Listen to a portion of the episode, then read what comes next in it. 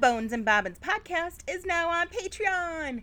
Would you like access to bonus episodes, digital extras, exclusive merch, and more? Join us in the Curiosity Shop at patreon.com backslash bones and bobbins. Your generous support helps make the show happen and will also earn you our very eternal gratitude and mm-hmm. entry into our private Patreon only Facebook group, Where we has which fun. is really fun. Yes. Exactly. hmm Yes, you, you'll want to you'll want to join us Definitely. And we've got because stuff coming up. content. Yes. oh my. Yes, if if you want uh, this to be a weekly podcast, I have good news for you. yes. It can be if you join the Patreon. Indeed.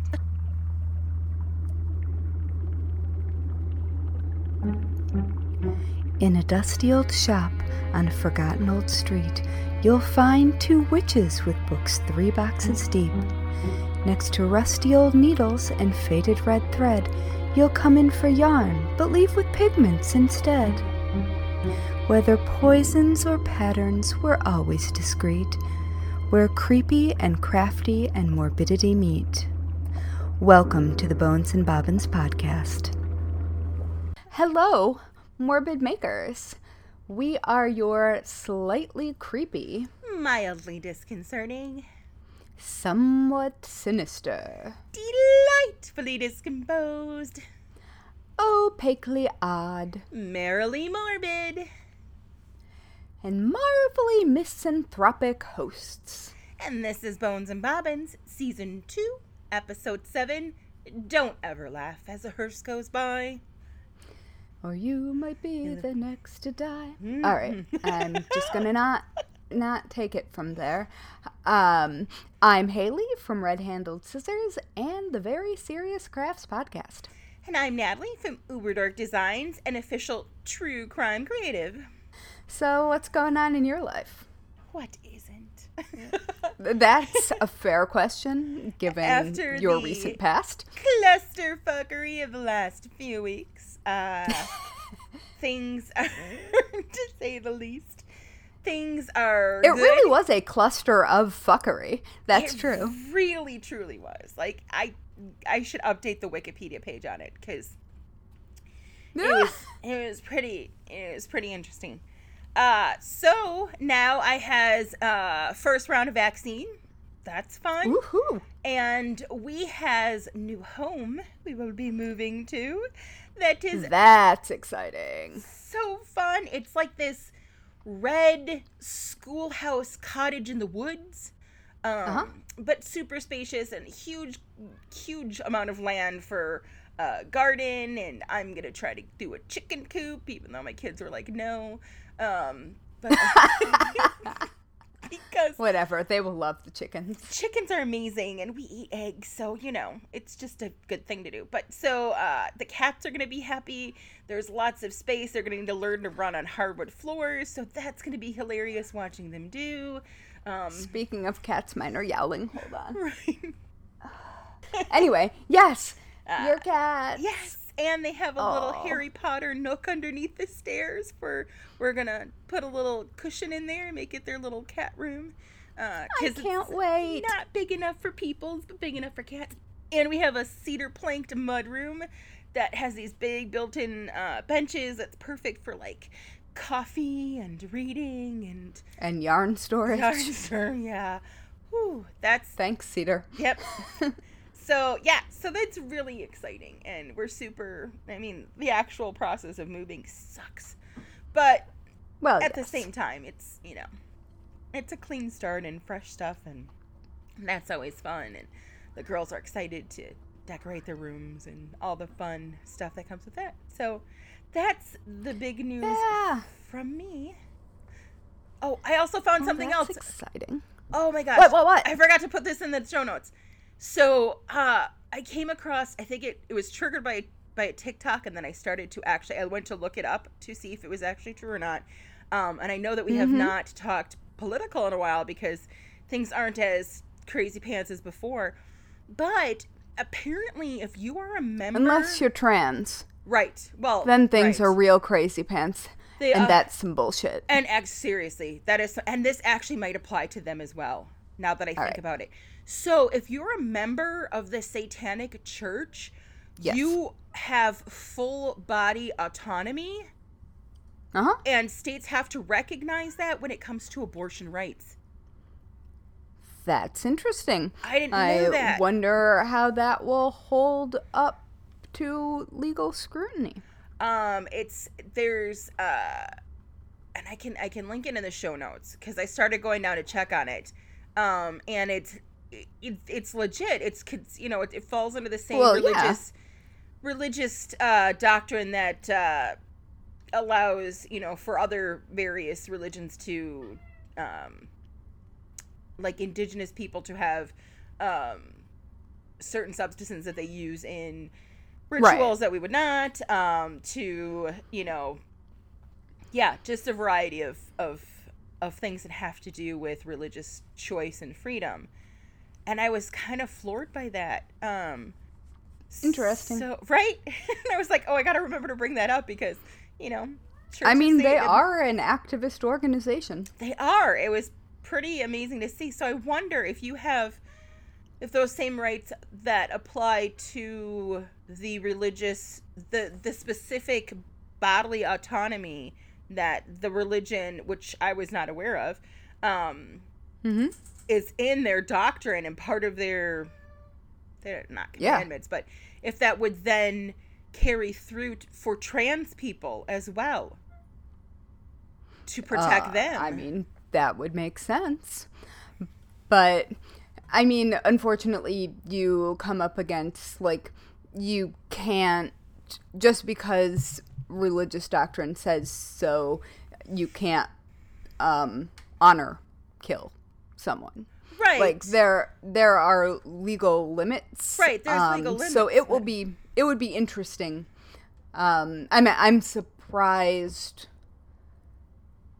that I would be surprised if um, there weren't a legal objection to abortion specifically. Mm-hmm. I don't think that it would fly, but They- it would surprise me if it didn't go to court. Um, if you were in a place where that was an issue. I happen to live in New York City where that is Right.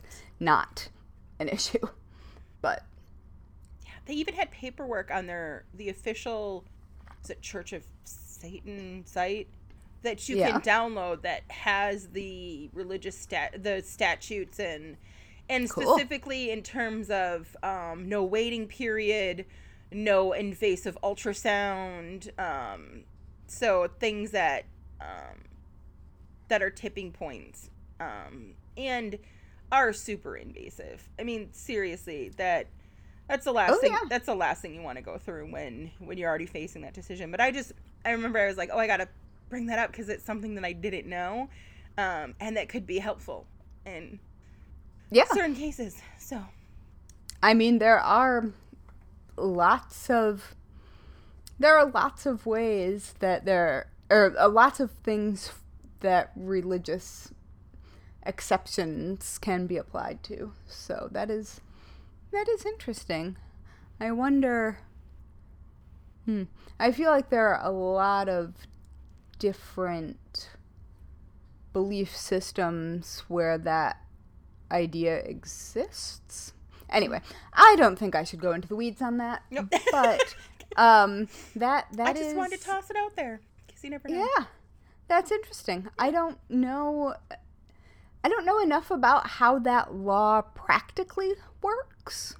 Um, to have or how that collection of laws practically works. Um, so I'm not sure how impactful it is, but that's that's interesting. I want to know more. Right? If you uh, are a legal scholar um, and you want to take a minute to explain it to me, I would love that. And also, you know, like Please pay you an you. hourly fee or something.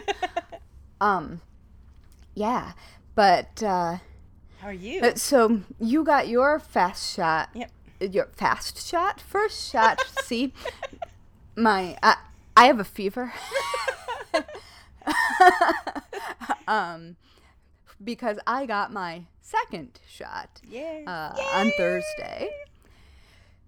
And I still have a fever and I still have hives. And it is still better than COVID, Yes. significantly. Yes. I So that's fun. I ended up getting really nauseous in the middle of the night for my first round, which I did not expect. But it, it didn't last long, and again, it's better than death. I'm just saying. Yeah, that's interesting. That is the one that I didn't get, and like that is my body's response to everything. Stressed out, Mhm. yeah. Uh, happy, hmm like that is that is just how my body works, and so it that is not the thing. Although I have an awful lot of joint aches and pains, so I feel Ooh. ancient. That's But not fun. whatever. It's fine. It it will be fine. And in like a week and a half, I will be as covered as I'm gonna get. You can So hug, that's even though you don't want to. I I don't want to hug anyone, but but you I- could, and that's the point. well, I will definitely be hugged by at least three people that I can think of off the top of my head, and they're allowed. So that that's fine. But ooh, there's kitties. cats. So many cats all around me doing stupid things. They can't talk now. They're doing cat stuff. They are doing cat stuff. Yesterday, Mr. Big Stuff grabbed the back of my head, wrapped his paws around it, and then proceeded to nuzzle my hair and do other cat things. And then he used the back of my head as a pillow. He was like, I, I was sitting on the couch, like sitting up on the couch. He was like, You're not feeling well, so I'm going to give you some extra. Yes, it was very sweet. And he tried to do it again this afternoon while I was sitting on the couch briefly. But anyway, so, aw, black cats. I love them. Yes. Tiny panthers. Tiny panthers, I have two. Yes, you do. My little voids. Well, my large void and my small void. Nice. So, yay. anyway, yeah. So that's pretty much what's going on with me. That's awesome.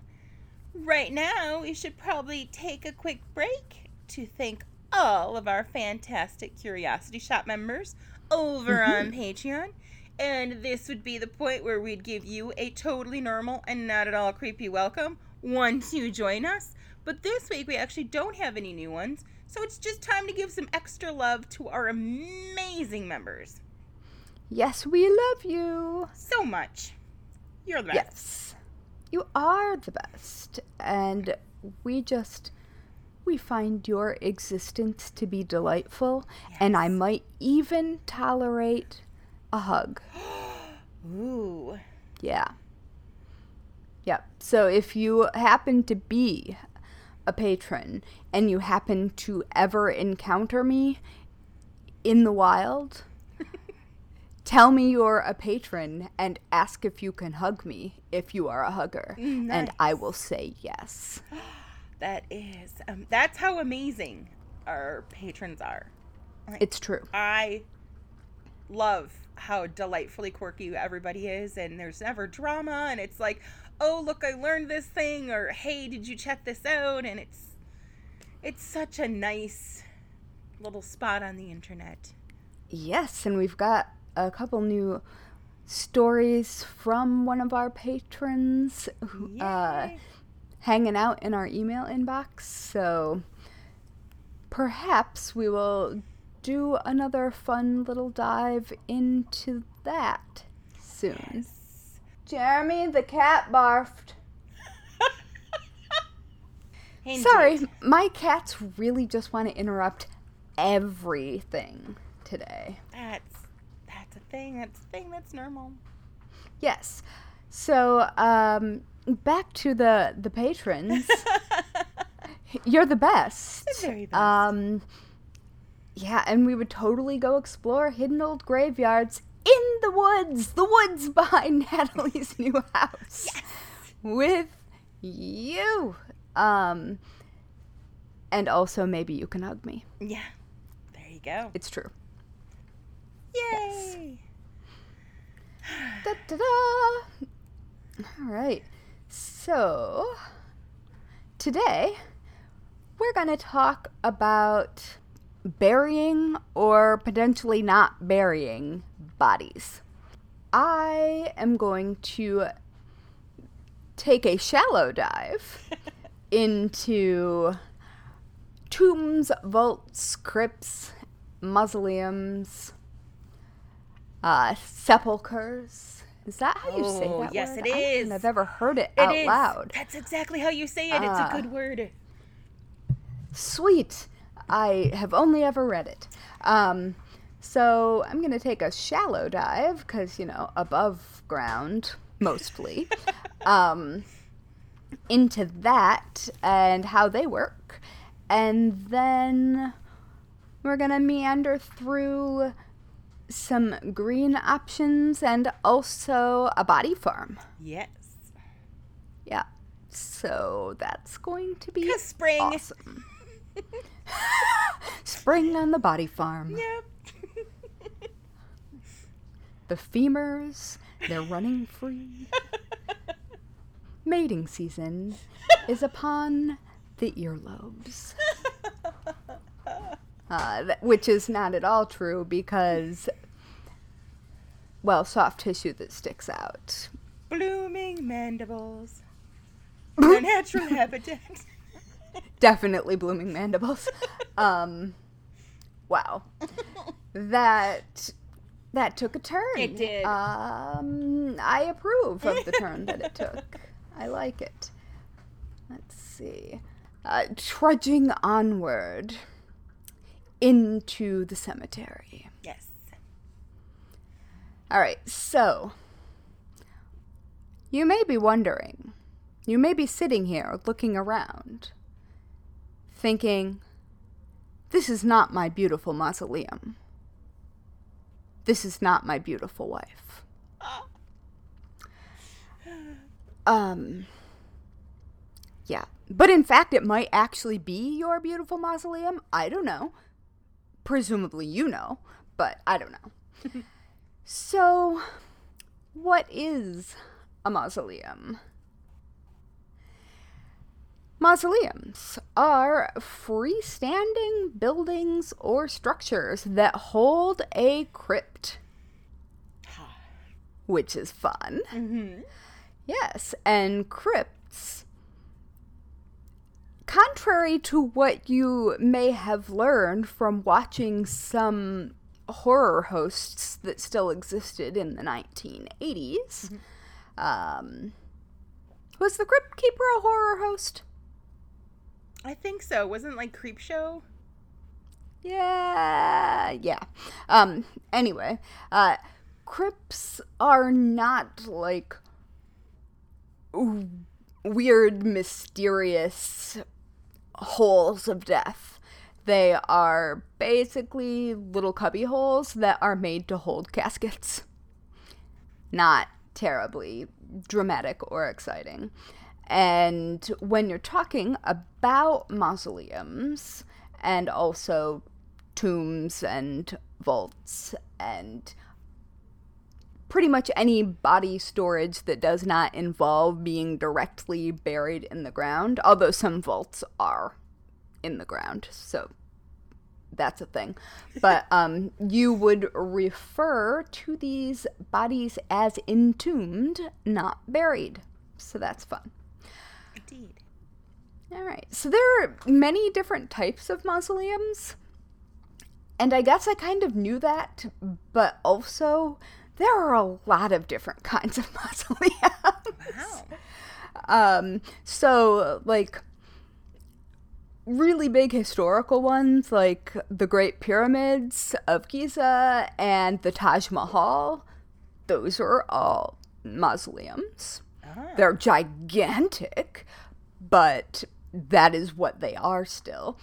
Um, but if you are, say, hanging out in Brooklyn right now, like I am, you're probably not going to run across that, although you can certainly run across many, many, many mass graves. Mm. Um, but not generally speaking housed above ground. Um, so you might come across a family mausoleum, which is the thing that you're picturing. Like the little chapel looking thing with the stained glass in the cemetery that has the family name in granite on the outside. And like it looks like a cute little church. And probably the gates are padlocked shut to keep the damn teenagers out. Damn teenagers. Yes, damn kids. Um, so that's probably what most of us think of when we think of mausoleums. But there are also public mausoleums, which are usually indoors and they usually have access to the outer doors of a crypt, which generally bears the name of the person interred there. So remember, the crypt is the little casket cubbyhole. Um, so a public crypt or a public mausoleum is actually pretty common, um, and they can also be like columbariums or columbaria. I'm not really sure how we would pluralize that, but um, which are basically mausoleums made to hold cremated remains. Gotcha. Um, so those exist pretty widely. I think um, columbaria are probably the most common of that type. Um, at least it's the one that I see most often around here. Uh, but public mausoleums have existed in many incarnations for a long time throughout history, and they're also one of the ways that people who don't have a ton of money can have respectable interments. And so I'll actually come back to that a little later because I'm going to tell you about oven crypts in New Orleans, which oh. will connect with the idea of public mausoleums. Um, they also exist in a garden variety mausoleum. Okay. which is a garden mausoleum, and I am just very tired. I don't know. um, so they don't have an indoor space, but they have crypt doors that are arranged along the outside walls. And so I, I think those are also pretty common, especially in places where the weather is pretty nice. Mm-hmm. And there are also lawn crypts, in ground mausoleums, catacombs, several other things that you can think of for calling them. These are the underground versions of a mausoleum.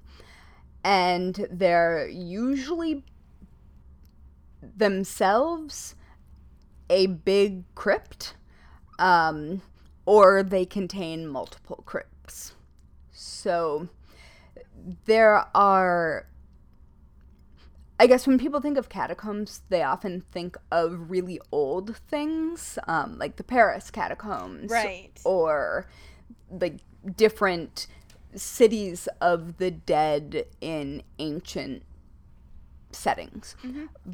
But catacombs actually do still exist, and I have been in the catacombs at Greenwood, which, as everybody knows is my local cemetery.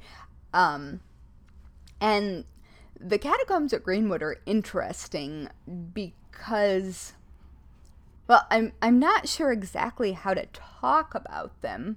They are I I guess you would say they are multiple f- family mausoleums with multiple crypts inside them. Hmm. Uh, within the catacombs. So like when you go down there is or there are a bunch of different larger doors with family names or plaques or inscriptions and then you can open those larger doors and inside there are shelves and crypts and so like, like multiple condos? places for multiple bodies pretty much that's apartment buildings uh, for the dead is yeah. basically what um, what someone described them as in my research so yeah, the uh, so the Greenwood ones are open to the public only one day a year, Ooh. and they weren't planned. Uh, they were actually the result of mining in that area, and then they repurposed the mine that they dug basically to create this um, below ground catacomb situation. And they are strange. they are not what you're thinking of, but they also um, like you aren't going to see any body parts right in in this because the crypts are all sealed but they do hold concerts in it Ooh. like classical music concerts because the acoustics are perfect i was gonna say for that yeah yeah, so, so, there are some you, though where not obviously not a Greenwood, but there are mm-hmm. some where you can actually um basically watch your loved one decompose. Like aren't there glass ones where you can see in? Not there, but isn't that Yeah. yeah. There are really yeah, there, um well, there are there are lots of answers. Yeah.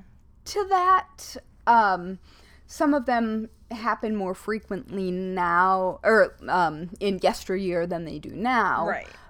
But um, yeah, so I'm going to talk about now how mausoleums work because well, they they don't smell like decaying bodies and they don't seem to look that creepy when you look in the windows. So generally speaking, if you are a corpse, you would be placed in a coffin, hopefully in a coffin that has vents so it doesn't explode as you decompose and blow the door off your crypt because that's an actual thing that happens. Ooh.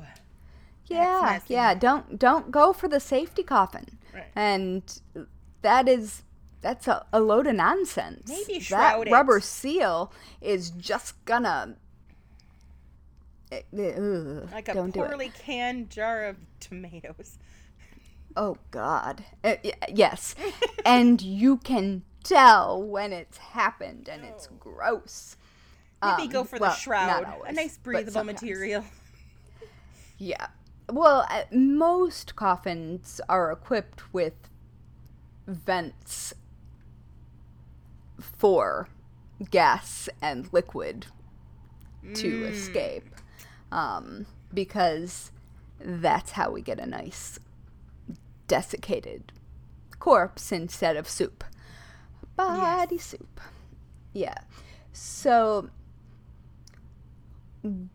if you are in a reusable crypt or mausoleum and both of those can be reusable um, like, say, an oven crypt in New Orleans. This is what happens when a new body arrives after you. So, remains that are already in a mausoleum or within a single crypt would be removed from the coffin and this generally traditionally happens after one year and one day, which was not for any of the woo reasons that you may be thinking, mm-hmm. but that's how long they thought it took for infectious diseases. Oh, okay. To no longer be an issue. And we're talking about this was like the time of yellow fever and things like that. So it was when um, that was the thinking that the body would be safe to handle that at sense. that point. Yeah. Yes. Um, but it would also happen that that would give you a solid amount of time to no longer have moisture in your body.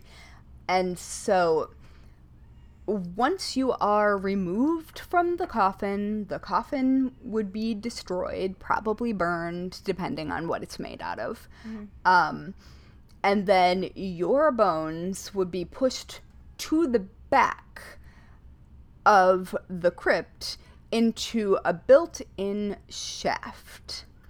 Um, and that shaft leads to an area under the crypt called a caveau, which is basically it, it translates to vault or cellar.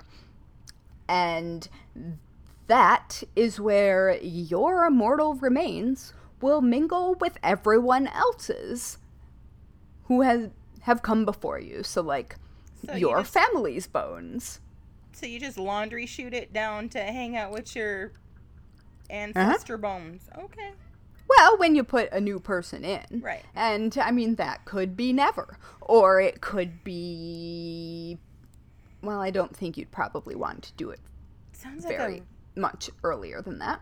Really weird board game waiting to be well, made. and that's why there are different shelves and different slots yeah. in mausoleums because sometimes lots of people do like all get an infectious disease and die at once or there's an accident or something like that um so I think that is kind of cool especially well i guess if you like your family and it would be fine with you if your bones mingled with theirs for all eternity. Maybe not if that isn't your deal but it that makes a lot of sense to me. It does. and then on the outside of the of that kind of mausoleum of a mausoleum that would be reused um there would generally be a plaque or a tablet outside with a list of everyone's name who had been interred there. And sometimes that doesn't happen if you aren't wealthy enough for it to happen. Hmm. Uh, but generally speaking, if you're talking about like a family mausoleum or a family crypt then that would be likely to happen. Because from a real estate perspective, you take up less room with a mausoleum. Oh, I'm going there. Okay. That is totally the next thing. Um, so if so that was how a reusable crypt works and mm-hmm. that is how like the oven crypts in New Orleans which look like ovens. That is like they are vaulted and they look like ovens and they allow for the body to dry out and for you to reuse those slots, which is really helpful because you don't generally speaking bury people underground in New Orleans. Right. That's that's uh that's a poltergeist movie waiting yeah. to happen.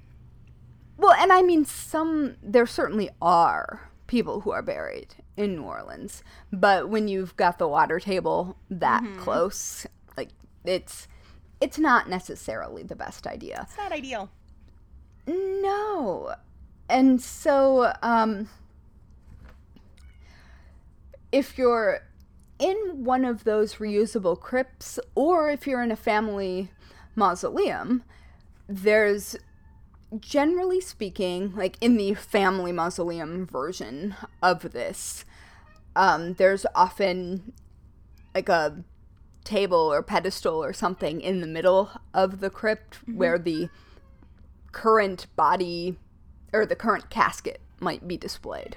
And so, or a vault within it where the current casket is, is more the norm. But that's what you see if you peer in to a crypt, or if you peer into a mausoleum, sorry. Um, and that place that is like the the place of honor within yeah. the mausoleum that performs basically the same function as the crypt in any other variety of mausoleum where the most recent body remains there and the idea is that the body dries out and decomposes and then the bones are moved into one of the crypts or drawers or shelves that might be within that family's mausoleum. And then the next person who passes away will then go into the now space of honor free area. Yep. So yeah, I just keep thinking of the mausoleum in in Buffy. Uh huh. we all are. Yeah. yep. Oh, Spike. Yeah, Spike. Oh, Spike. Whew. Now I'm a little warm. Biggie, don't need to yowl at me. All right. Um so I think when Americans hear about reusing crypts or um, moving bodies within mausoleums, there's sort of a ugh factor. Um, but in most places in the world, actual burial plots are temporary. Mm. They are not perpetual in the way that they are in the United States um, by law. And so if you buy, or your family buys, a burial plot for you, they rent it for a certain amount of time. Hmm. And when that time is up, if they don't want to continue paying for it, um, either the body is removed and interred elsewhere, or you might dig below that and deposit the bones and then put another burial on top. Oh. So it isn't a forever resting place in the same way that it uh, in other places that we think of it as in the US. So reusable crypts and mausoleums actually make a world of sense. They really do. Yeah. And they also make a world of sense, quite frankly, in the US today, especially in cities. Right. Because real estate, we're just yeah, we're running out of space. They save so much space and they also um and especially referring to the oven crypts in New Orleans, they allow for a proper burial for people who might not otherwise be able to afford it. And that is be- hugely important. Yeah, and so um, how that has historically worked is um, less wealthy people could join societies uh, where they're uh, who would have community mausoleums mm-hmm. um, specifically with um, within their society, and you could pay a small amount of dues and be interred in this communal mausoleum. That's and, really smart. Yeah, and so it would be a religiously appropriate, respectful burial mm-hmm. When that otherwise might not be an option for someone. Yeah. And so I think that makes a world of sense. And also, nobody needs to take up forever the amount of space, like the six foot by six foot by three feet or whatever it is, Right. um, that a burial plot, like your casket doesn't need to be sitting in the ground forever. I you was- you aren't going to take up that much room, Right. assuming that you don't have an exploding um, casket. well, I was Like you're gonna that stuff's gonna drain out. Right. You're not going to be as massive as you currently are. right. And uh during my research, uh Like literally massive, not right. not heavy. Um, so I found in my research they estimate that uh like the city of London is going to absolutely run out of space to bury people by 2035. Yeah, and New It's York just- is not dissimilar. Um, Um, yeah. And it's also like a cost effective solution too. Like there are a lot of good reasons for mausoleums. And I actually pulled up the price list for my local cemetery just because I was curious and I mm-hmm. actually didn't think that they were still doing burials there, but they definitely are. And it is so much more reasonable. And I linked the price list in the show notes. plus It it sounds fancy. yeah. It, and it seems kind of tacky to read it, so I'm not going to read it, but um but yeah. So it it makes a whole lot of sense. I'm a fan Um, now. I'm a fan. Like I wasn't yeah, not so- a fan, but now like it it seems Yeah, it's a a really sense, green yeah. option. And I also think that it takes into account the reality that your body is going to decompose. right. and it isn't like you're going to be like immaculately preserved in this casket forever like even if you're embalmed your body decomposes and you turn into corpse goo Yeah. like that is just how science works Eventually you're just gonna be bones and hair. Like it teeth teeth. Yep. um yeah oh skulls with hair that is a thing that creeps me out uh yeah so i just i think that that is a really responsible way to go about like if you really strongly feel the need to keep someone's mortal remains Yeah. in a place where you know where it is that that is a responsible and like environmentally sound way to do it especially if you don't happen totally to be embalmed Yep. I totally agree. yep so you may be wondering at this moment why don't mausoleums smell like dead bodies I was wondering that. Well i can tell you sometimes they do. But the actual answer to this and i i have been in some i have been in some strange burial places. Um and i have been in places where the door has clearly been blown off. Ah, um yeah they uh, brought the funk.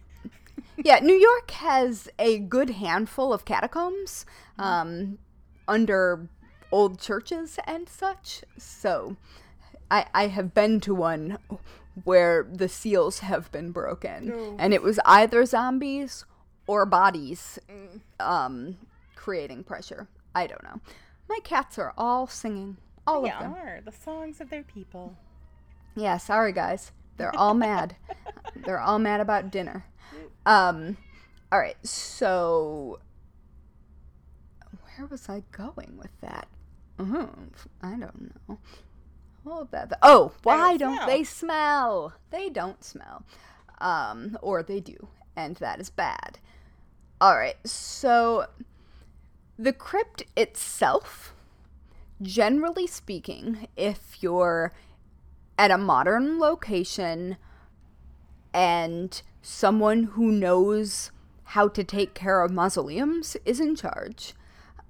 The actual door to the crypt that you would see if you were coming to visit a loved one in a mausoleum is not the actual door. It's decorative and it's not actually connected to the crypt. So if you cracked it open, it would just fall off the wall. It would not do anything very exciting. Very Um, the actual inner door of the crypt is behind that and it's sealed. And if if people know what they're doing, it's sealed well and there's nothing like there's no way for there to be an air or gas exchange. Nothing's venting out. No, although things are venting. Um, so a modern crypt and also probably some older crypts because it makes sense have drainage vents and often slanted floors. Okay. So if you happen to have a very sealed casket and it does blow because often the uh, the hardware will just give out. Right. and it will bubble over corpsey goodness. Um yeah delightful. Um That just drains There- downward. yeah it then it drains downwards into the drains. And there are also gas release exchanges. And so if you're creating a healthy aerobic environment for breakdown those things are all happening. Nothing's getting backed up. Um, of course sometimes coffins explode. Yeah. and sometimes well there's something blocking the vent or something blocking the drain and things can back up. And so that those situations are when you would get a mausoleum that smells like a dead body but generally speaking it's sealed and there is like when you are inside there simply is not a way that you would come into contact with those gases. Um, in this, I also learned that you can buy burping caskets. Okay. Um, like Tupperware. yeah, I mean they just have gas release valves, but Okay. I, I think that's really funny. It is. Um, and also maxi pads for your crypt exist. Sweet. So With crypt or without liners. wings? I think without, but also the wrong shape. Uh, Um, but apparently they can hold many gallons of fluid. oh wow. So if your body does bubble over, your crypt liner can in fact absorb your goo if needed. Although I feel like good drainage and good ventilation is a way better idea. I agree. But nobody asked me. So don't don't explode your coffin. Nobody or casket rather. Nobody wants to see that. or smell it. No. No. Mm-mm. Um so that is how mausoleums work and why they don't smell and the different ways in which you can approach using and reusing mausoleums. They're all still happening today in basically the same way that they have happened for generations and centuries. Like, as long as we have been purposefully storing remains. So, that is kind of cool. That is really cool. Yeah. So, that that is all I, I have, I think. Did I, Uh, did I miss anything? I don't think you did. That was really good and very interesting, and I am now a huge fan. Um, Yeah, me too. I went into this having zero thoughts Right. about like I I sort of like cremation because I I like a neat compartmentalized package. Yes. Um and like small, portable. Yeah. uh but Versatile. exactly, but this is a really solid alternative to that It because I don't like the idea of having like a casket with God knows what materials Right. just sitting in the ground forever. Um, but it makes a lot of sense to just not do that. It really does. Yeah, and more I sense I should mention. Hmm? Yeah, uh, I should mention that sometimes historically, or even in present day, in some locations and in some traditions, there aren't caskets. You just put the body on a shelf, or um, or lay it out and allow it to desiccate Do its thing. in the way that nature intended. Yes. Um, but they still then work pretty much the same way in the pushing the bones to the back and making room for the next. So, yeah, Yeah, that's I much. I feel like I like I want to look more into that as an option. I I love it. I love it more than my first thing I'm gonna talk Mm-hmm. about. Um, so if you've been listening along with us at all, like you probably caught that we're huge advocates uh, of how you know changing how death is seen and Yeah. processed in our country, especially. Um, so I'm going to talk about today is two fairly new in the scheme of things. I mean, obviously it's been around for a long time, but in the blip of our modern times, um, it's fairly new. Um, alternatives to what has become the traditional burial route here in the U.S. Yeah. First up, uh, let's talk green burials. All right. Um, now, this is hardly a new concept in some ways. In fact, uh, it's been around as long as people have. The first recorded burial of a human took place 130 years ago, or 130,000 years ago. I was going to say, 100 huh. I, I can think of several. it's like you are wrong, that." ma'am. Uh, but it made a rebirth of sorts around 2005 when the Green Burial Council was founded. Now, this turned out to be a much bigger deep dive than I anticipated, and for the sake of time um, and emotional energy, because I did get kind of unhappy. Um, Did you get mad? yeah, I did. I'm going to stick Okay. to giving you like a brief overview of what green burials are. And it wouldn't be me if I didn't throw out there that this whole system really does piss me off. They're absolutely reputable places with their hearts in the right places.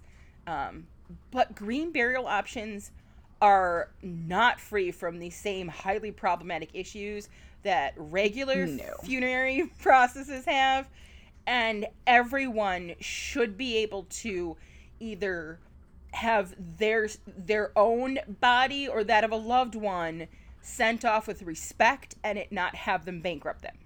But I digress. Yeah, it doesn't need to be bougie, but Seriously. it's bougie.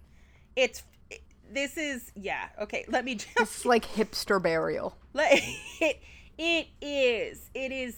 I It say is. as an aging hipster, don't at me. Right. Okay. So this first paragraph just sets the tone. Mhm.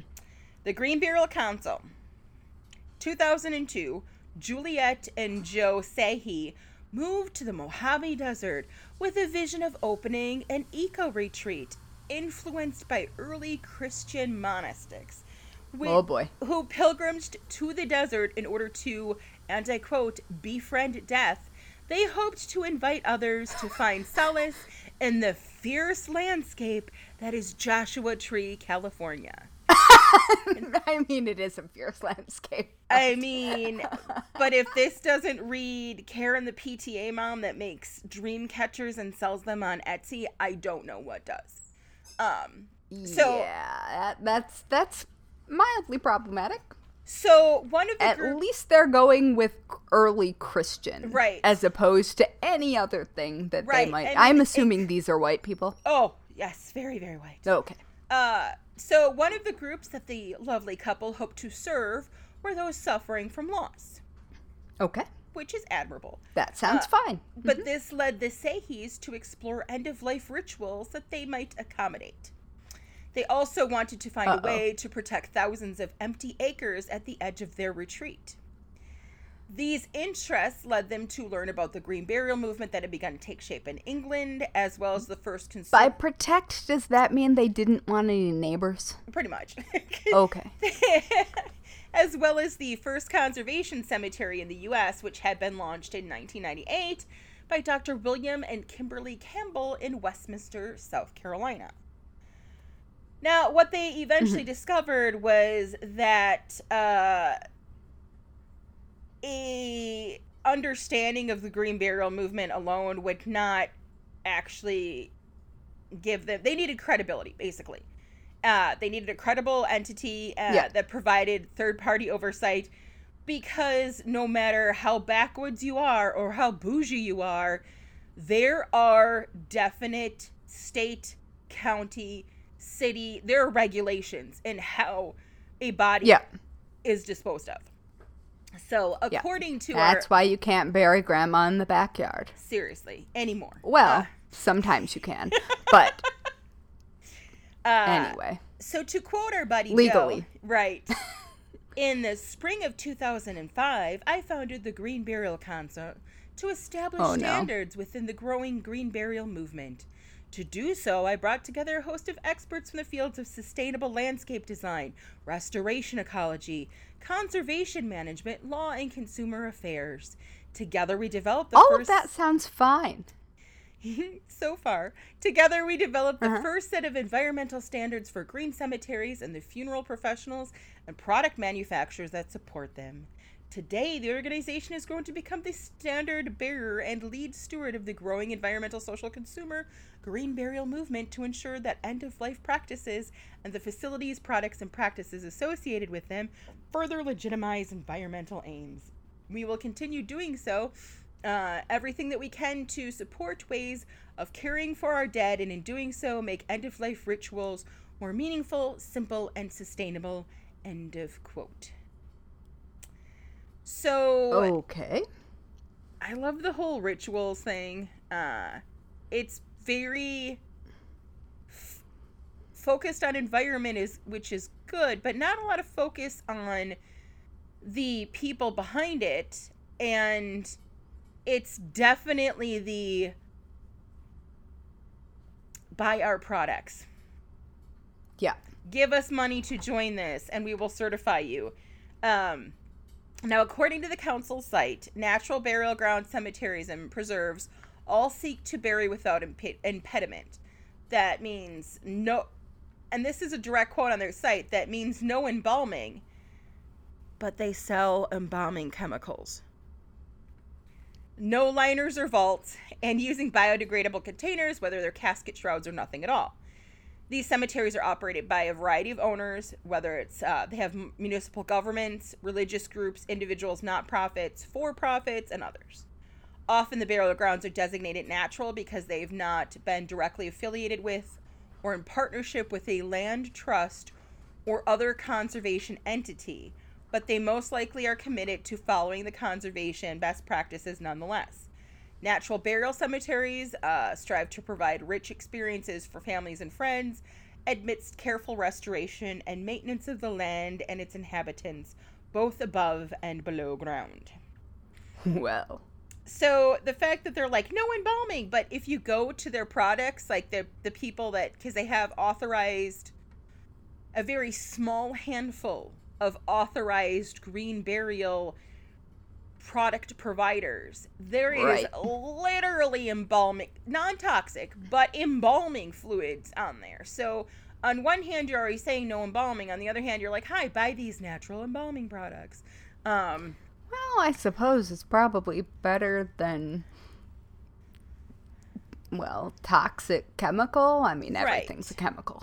But, um, hmm so according to the GBC, their gr- their green burial ground criteria is caring for the dead with minimal environmental impacts that aids in the conservation of natural resources, reduction of carbon emissions, protection of worker health, restoration and or preservation of the habitat.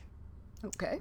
Green Burial Cemetery uh, characteristics foregoes toxic embalming. So now we've got embalming, but not toxic.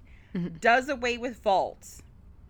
Chooses biodegradable containers, caskets, shrouds, and urns. Discontinues herbicides, pesticides, and fertilizers. Encourages sustainable management practices. May use GPS units or non. Oh, there's fertilizer. right. Uh, may use GPS units or non native stone markers to mark grave sites. Uh, can you imagine GPS locating your grandma? Uh, uh, may support land Ah, conservation why efforts. can't we have headstones? Because, you know, that's. Um, Stones? yeah. But, but Well, I don't- mean, I realize that they that requires an awful lot of water and and So power to carve. Right. But I assuming they're not digging these holes by hand. Well, and the GPS units, you, it doesn't cost resources and plastic and all kinds of chemicals to create. So there's a whole array of variations. Uh, so you got hybrid cemeteries, and those are a conventional cemetery that offers the essential aspects of a natural burial either throughout the cemetery or in a designated section. So I'm guessing it's like the organic section of your grocery store. Uh, yeah. Then you've got the GBC certified hybrids that do not require vaults and must allow for any kind of eco friendly biodegradable burial containers, again, such as sh- shrouds and softwood caskets. Then there's natural burial grounds. Those are cemeteries dedicated in full to sustainable practices and protocols that conserve energy, minimize waste, and do not allow the use of toxic chemicals. Any part of a vault, lid, slab, or partitioned liner, markers made of non native stones, and burial containers not made from natural plant derivative materials. Lastly, we have the conservation burial grounds, which is a type of natural cemetery that is established in partnership with a conservation organization and includes a conservation management plan that upholds practices and provides perpetual protection of the land according to the conservation easement or deed restriction. Okay. So, none of these sound better for the environment than mausoleums. Like I I'm looking at Um, this and I'm like like I get it, but it sounds like you are already in my head you're already purchasing this chunk of land and getting a tax break on it because you're going to make it environmentally. Like it doesn't sound it just sounds hokey and not kind of I don't know. It just it doesn't sound it doesn't sit well with me.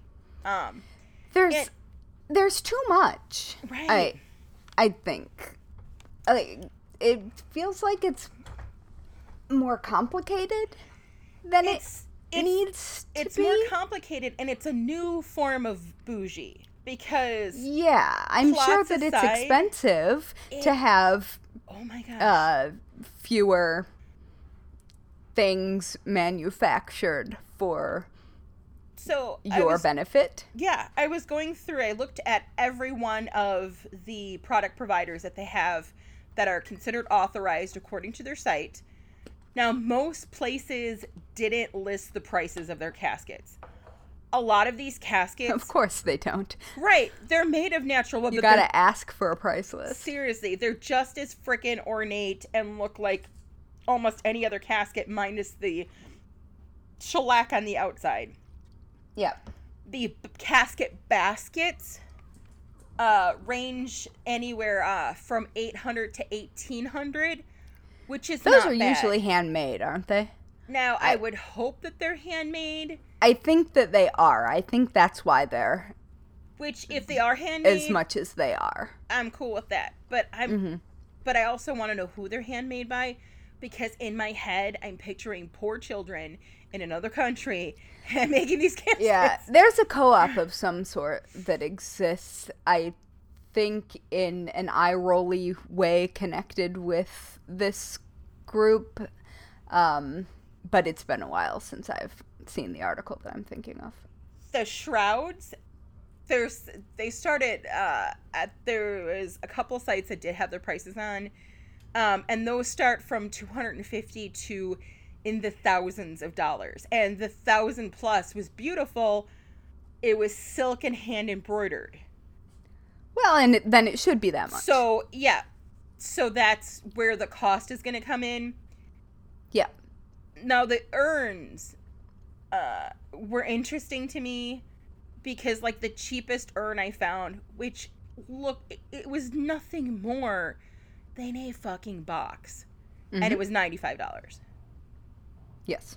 um to like 395 there's urns made out of cornstarch that you bury and then they break down but then i'm like why even have it's confusing to me but you could also have your ashes in an urn that'll grow an apple tree for $129 and that doesn't call um, include the cost of the cremation so but i did find uh, and i linked in the show notes completely separate from this freaking council um, i did find there are some really cool new options to traditional cremating including like water cremation and Yeah. I'll let you take Which uses a lot of power and a lot of water. Right. Like there's it's cool. There are definitely downsides. Right. Um, and there's another form too that's not water, but not traditional giant body oven. Uh, but they kind of make me happy, and their prices Isn't it like a giant dehydrator or something? something like that. And then yeah, um, and that one I want to say was I mean it was just a couple hundred dollars. Even the um, the water cremation was less than a thousand dollars. So it was much more economical.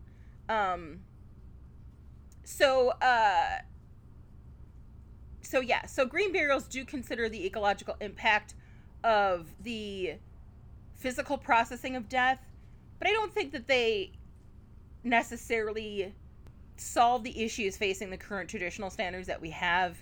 It just seems like they're cashing in on like an organic, eco-friendly kind of thing. Yeah, just they're didn't- it- greenwashing. yeah, it just didn't sit well. Um, so before I move on to my next item, which Yeah, it, the wording. Right, it, it just, it's it feels slimy, yeah, it- um, it, does. but I also think they were clearly trying to appeal to well, me as a consumer. Mm. um yeah it's it's hard to tell the difference between marketing jargon and actual intent Yes, yes, yes. Um, and that's the thing. I think that, and part of it might have just been a subconscious thing that it was so focused on environment and selling products that the personal and human aspect was completely removed from it. yeah it it feels sterile Like there's Like, no we will more than normal. you. Right. There's somebody there to help you with it. It just it was missing that personal kind of factor. Uh, now before Yeah. I moved on to my next option, um, I do want to mention briefly my love of the mushroom suit. If oh my goodness are like the what?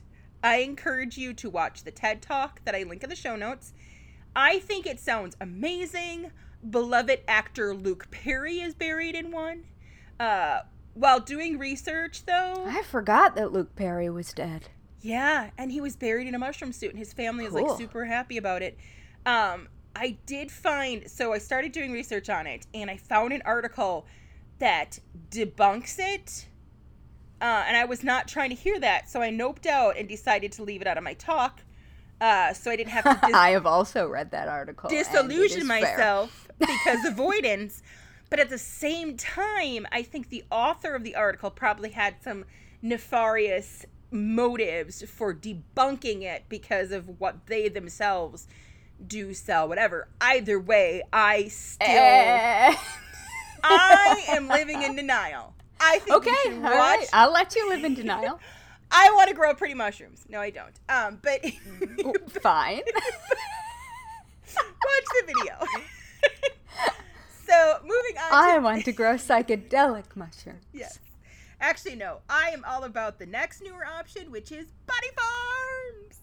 ow that's not new No, it it is newer in the scheme of things. I mean, in the scheme of it's it's not it's not that much older than we are. I mean, no, it's not. So, and we're young and hip.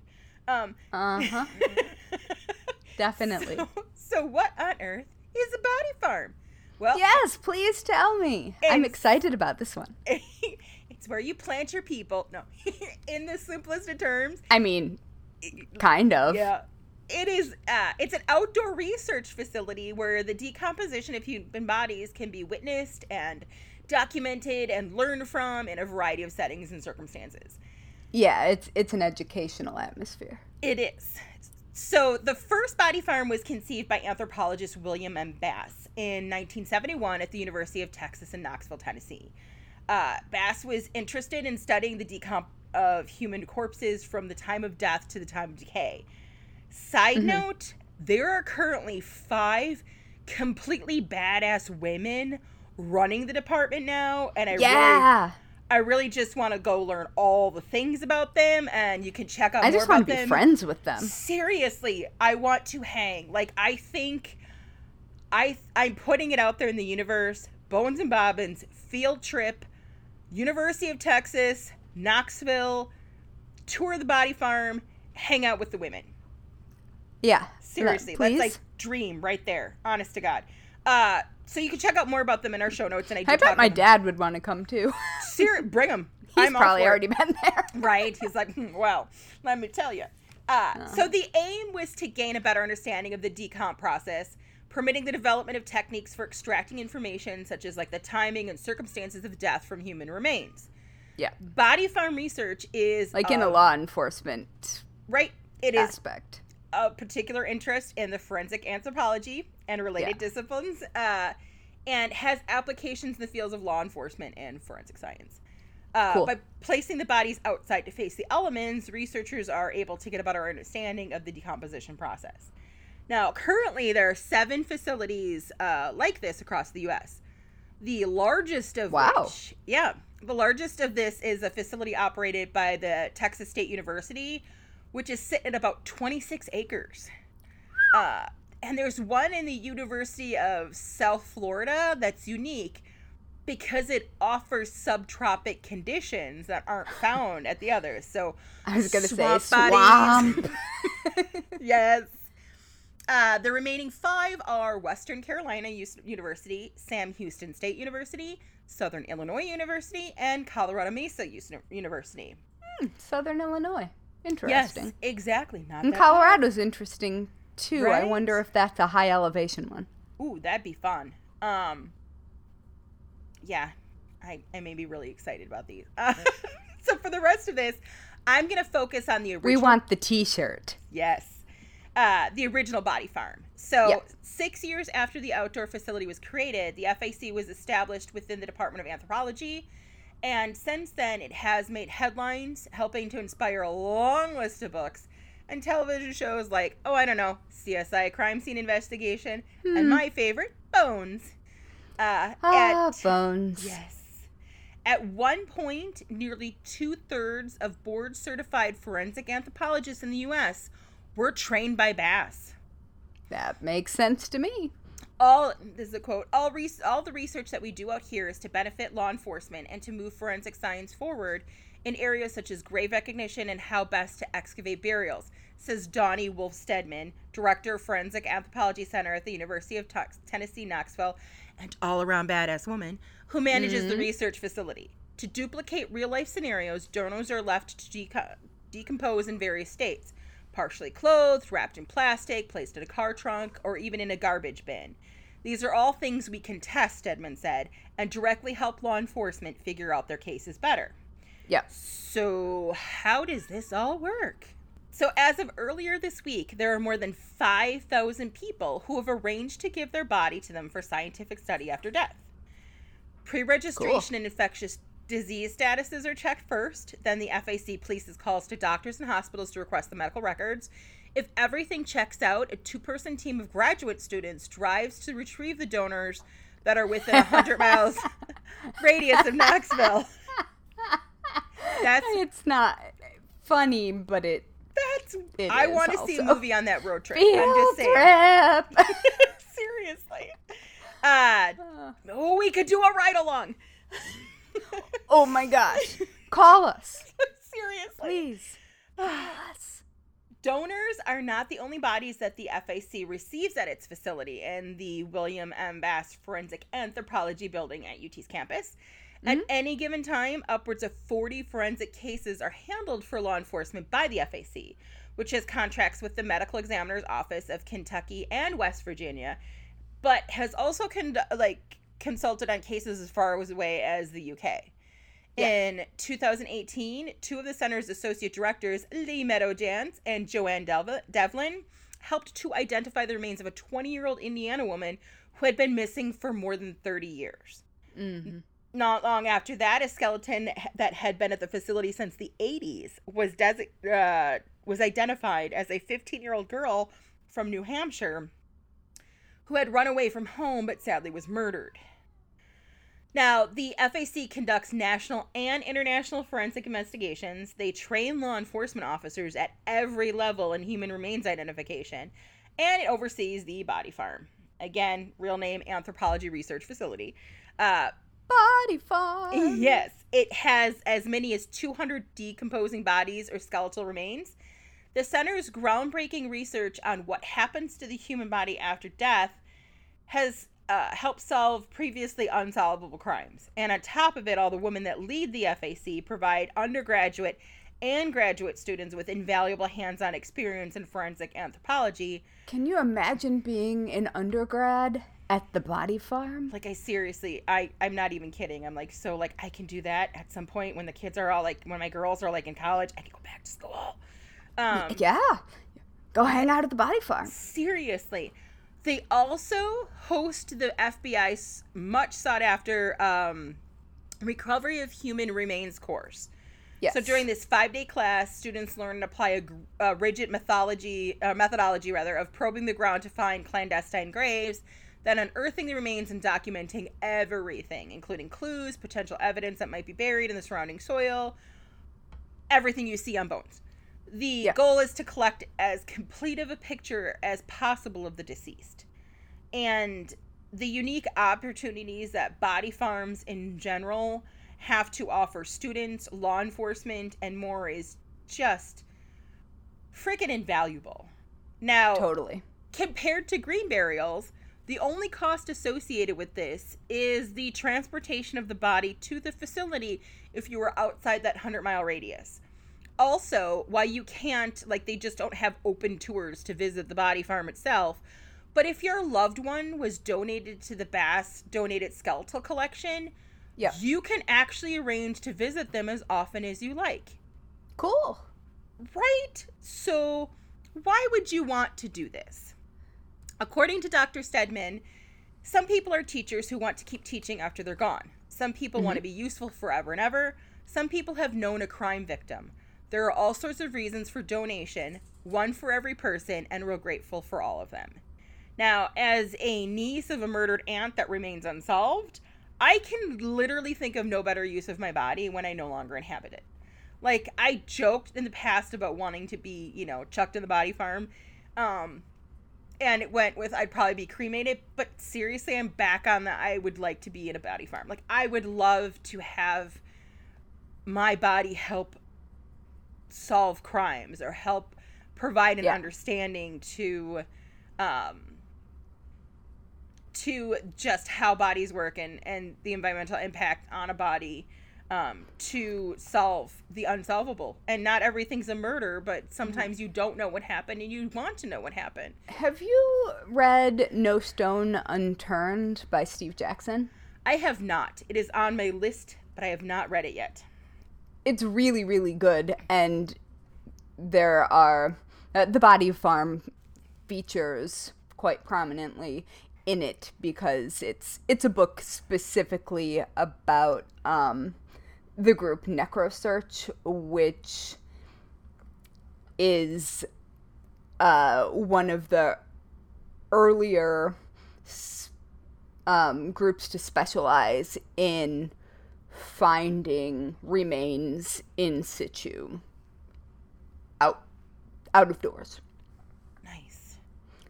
and it's really really good if uh, anybody needs some light reading. Light, just light reading.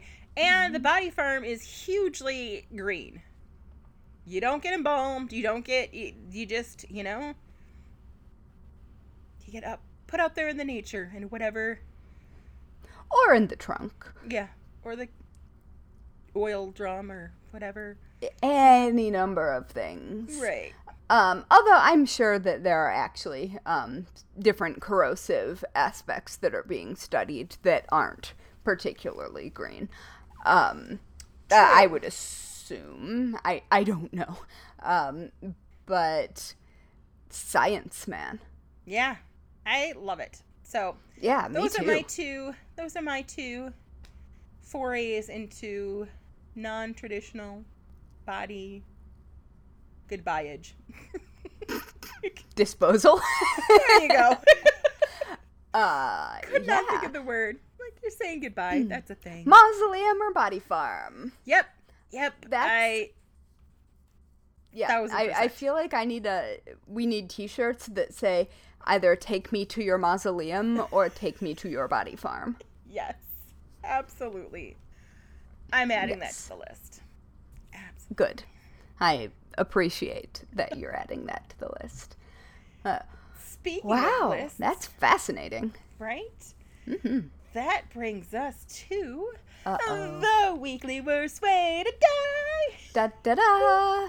So, what's yours? Drowning in corpse goo. Oh my gosh. That almost makes me dry heave. See? that is horrible. uh-huh. What's yours? Ooh, so mine is on March 19th, you posted a 19th century cemetery gun used to protect against body snatchers on our Facebook page. And I fully see myself accidentally tripping one of those while like wandering through the cemetery looking at headstones and getting shot by one of those Yes. would for sure be a sucky way to go. Mm. so, like, It would be a hilarious way to go. right, right.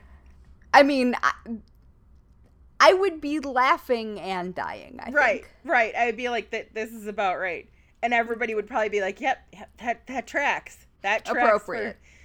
Yeah. it's either that or me accidentally hugging some well not accidentally I, intentionally hugging some animal i have no business touching um, True. Well, if you're wearing your "Take Me to the Body Farm" T-shirt, there you go i'm set. and it happens, Mhm. like, there you go okay, yeah no Just- problem. yep send me there Oh we're my goodness. Oh yeah, I Oh I feel sort of skeezy about green burial. I know that there are reputable places like like our favorite, um, Caitlin Doughty, Ah, who love her love love love definitely is one of the good ones as far as uh, morticians are concerned. Um, and also, there are several videos that I used of hers explaining all of the the things and also exploding caskets um, linked in the show notes. So you know, wander on over there. not not all green burial is creepy but the the council that oversees everything It feels kind of mm, yeah doesn't feel comfy no. It it feels really similar to the upselly Like- yeah current state of death. yeah related weddings weddings and accoutrement. funerals like it, they just it's a scam it's a scam I know. Ooh, I mean, a a good lot. pickup line your mausoleum or mine I'm fairly certain that actually did happen on Buffy. I am. I think that did happen. I I feel like maybe Drusilla was involved. that seems Um, correct yeah Yeah, I I think I think it did happen, um, or possibly Giles joking with uh, his paramour. Hmm. On that. note- Anyway, I don't you- think I want to watch some Buffy. Let's do it. Yes, let's do it. Do you want to be spooky internet friends? Talk about why mausoleums and body goo. Uh, You can find us at Bones and Bobbins on Instagram, Facebook, Twitter, Pinterest, or you can just visit us at bonesandbobbins.com. Yes, and don't forget to rate and review this podcast. You already know that it pleases the internet gremlins for internet gremlin reasons. And that is, in fact, how we show up in recommendations and on the podcast charts. Um, so the other morbid souls can find us. So. Forth the morbid know, souls. Yes, take a moment, pause right now, and just go ahead and, you know, tell us hi. Yeah. Whatever. Tell us what your cat's up to. Oh my gosh. Tell us what your favorite way to be buried would be. You know, normal Yeah. chit chat. Let us know. We want to know. yeah. We definitely want to know. I mean, you can tell us that on social media as well because we exist there Anywhere. regularly. We're totally open to hearing. it's true. And on that note, let us leave you with some advice that you should never, ever forget. Lock your doors. Mm-mm. And don't run with scissors. Each episode of the Bones and Bobbins podcast is written and researched by Haley Pearson Cox and Natalie Hoyce. Our music was composed by Loyalty Freak Music. You can find us on Instagram, Twitter, and Facebook at Bones and Bobbins.